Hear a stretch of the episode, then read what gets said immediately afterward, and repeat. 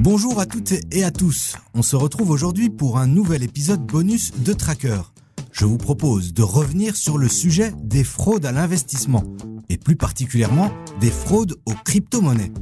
Il fait suite à l'épisode 33 de Tracker dans lequel vous avez entendu le témoignage d'Ingrid, celle qui s'est fait arnaquer de 30 000 euros et aussi à l'épisode 35 avec les deux crypto-détectives, Marem et Mikhail, qui nous ont expliqué leur stratégie pour traquer les arnaqueurs. Le phénomène mérite d'être mis en lumière, car comme je vous le disais dans ces deux épisodes, les arnaques pullulent sur le net en ce moment. Nous recevons régulièrement d'ailleurs des signalements d'offres frauduleuses. Sur les trois premiers trimestres de l'année dernière, la FSMA, le gendarme belge des marchés financiers, a reçu 1130 plaintes dénonçant des activités financières frauduleuses. Environ la moitié de ces dossiers concernaient des arnaques au trading et aux crypto-monnaies. Où en est la justice belge avec les fraudes? Pour répondre à cette question, je suis avec Julien Balboni, journaliste à la rédaction de l'écho et spécialiste dans les matières judiciaires. Bonjour Julien. Bonjour Salim. Alors Julien, tu suis euh, les affaires judiciaires pour le journal euh, L'écho. Il y a une question que j'aimerais te poser en priorité, c'est euh, de savoir où en est la justice belge par rapport à toutes ces fraudes et ces arnaques qu'on entend dans le secteur des crypto-monnaies en particulier. Parce qu'on a l'impression que c'est toujours une course contre la montre et que nos autorités judiciaires, les enquêteurs, bah, ils sont toujours un petit peu en retard par rapport à ce nouveau type de criminalité. Alors déjà, il faut savoir une chose, c'est qu'on parle de fraude aux crypto-monnaies, mais on parle d'abord de fraude à l'investissement. Les crypto-monnaies ne sont qu'un qu'un dépend de ce secteur qui est la fraude à l'investissement. Des, fraudeurs vont pouvoir euh, frauder sur la vente de l'or, de la vente de, produits financiers euh, ou la vente de crypto-monnaies. C'est un parmi beaucoup d'autres. Il faut savoir une chose, pour toutes ces fraudes à l'investissement, les fraudeurs se basent d'abord sur un, un atout qui est la rapidité et le fait de pouvoir extrêmement rapidement vider des comptes en banque et interdire ainsi à la victime mais également aux enquêteurs de pouvoir faire leur travail euh, correctement. Donc là, euh, l'enjeu pour les fraudes à la crypto-monnaie, c'est d'abord euh, la vitesse. C'est une course contre la montre permanente. Et la justice a de nombreux problèmes à euh, mettre la main sur ces fraudeurs. Et donc, si je comprends bien, dans le département justice de la Belgique, que ce soit une fraude crypto-monnaie, une fraude au CEO, une fraude comptable, on va arriver vers les mêmes enquêteurs. Donc, c'est les mêmes personnes. Oui, il y a des enquêteurs spécialisés, on les appelle les enquêteurs ECOFIN qui sont dirigés par des juges spécialisés et des procureurs spécialisés qui connaissent euh, ces matières sur le bout des doigts.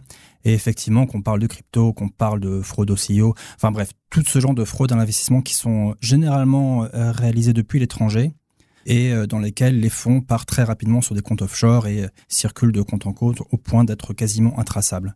Le gros problème dans ces enquêtes et ce que disent pas mal de magistrats qu'on peut interroger, c'est euh, parfois on arrive à mettre la main sur des responsables, parfois même sur les têtes pensantes, mais l'argent on le retrouve quasiment jamais. Mmh.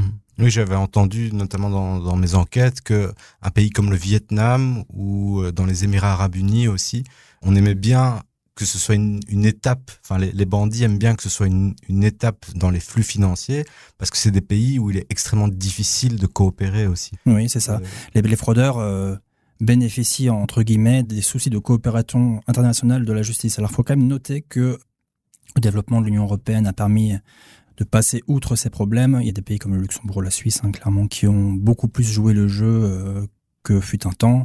Et la lutte contre les paradis fiscaux avance quand même.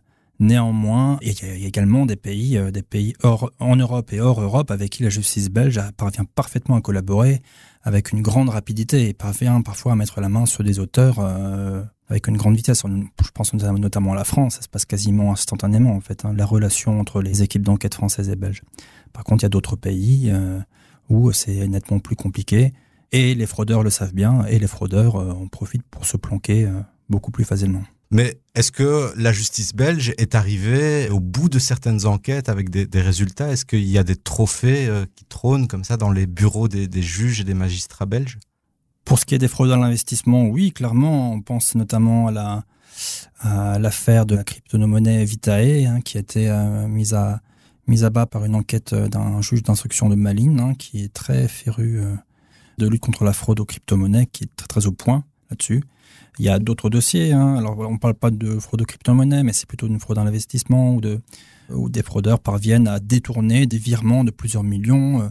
Il y a une enquête récente qui a abouti à de lourdes condamnations devant le tribunal correctionnel de Bruxelles, où des fraudeurs euh, avaient fait circuler l'argent entre la Norvège, l'Angleterre et d'autres pays. Ils avaient fini, finalement été interpellés dans un aéroport, euh, Heathrow, à Londres. On voit souvent être un peu catastrophiste, euh, dire que voilà, la justice n'avance pas, la justice n'arrivera à rien. De temps en temps, ils ont des résultats. Mais leur vrai problème, c'est réussir à faire des choix.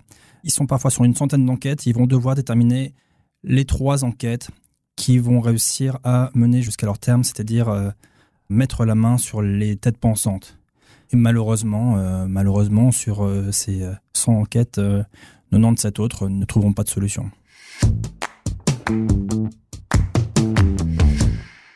Au niveau du justiciable, maintenant, on se rend compte, là, en écoutant Marem et Michael, ou les victimes qu'on a pu euh, interviewer, qu'il est difficile pour eux de se dire que l'étape la plus urgente est d'aller déposer plainte.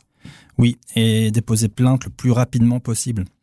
Ce que je disais tout à l'heure, c'est que c'est l'élément central là-dedans, c'est euh, dès qu'on a un doute, aller voir la police tout de suite et euh, contacter également le parquet. Parce que le problème, c'est parfois vous allez déposer plainte, mais vous allez tomber sur un enquêteur qui n'y connaît rien. C'est ça, on va au bureau de police de son quartier et euh, on est traité entre... Euh, entre, voilà, un, problème de roulage, une affaire de mœurs, un vol avec violence. Voilà, les policiers ne peuvent pas tout savoir. Hein. donc il faut effectivement vite aller vers des enquêteurs spécialisés et euh, se diriger vers le parquet. Alors si on est bruxellois, le parquet de Bruxelles, si on est namurois, le parquet de Namur, mais des enquêteurs et des magistrats écofines, des gens qui savent comment marche une enquête et qui savent que le plus important, ce sont les premiers jours, voire les premières heures. C'est ça, et comme le disait Marem euh, dans le Tracker 35, parfois aussi, les dossiers, ben, on se rend compte qu'il y a eu une usurpation d'identité, que la personne a transmis ses coordonnées, son domicile, euh, a donné des scans de sa carte d'identité.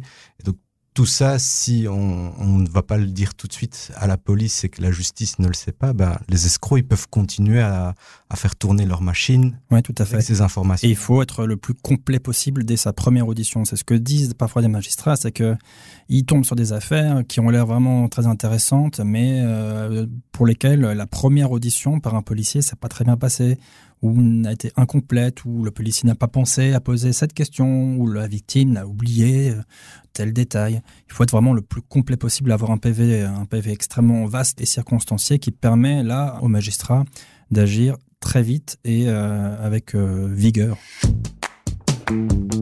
Eh bien Julien, merci beaucoup pour toutes ces précisions et j'espère te revoir bientôt dans Tracker. Avec plaisir, salut.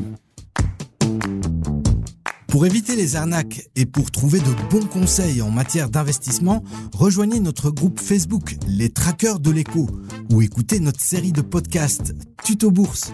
On se retrouve, nous, dès mercredi prochain pour le 38e épisode de Tracker avec le témoignage d'une jeune investisseuse qui s'est récemment lancée sur les marchés.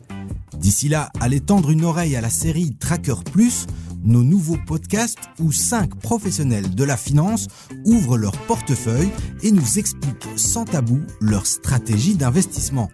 Une série à retrouver en exclusivité sur notre site internet à l'adresse leco.be slash trackerplus en un mot.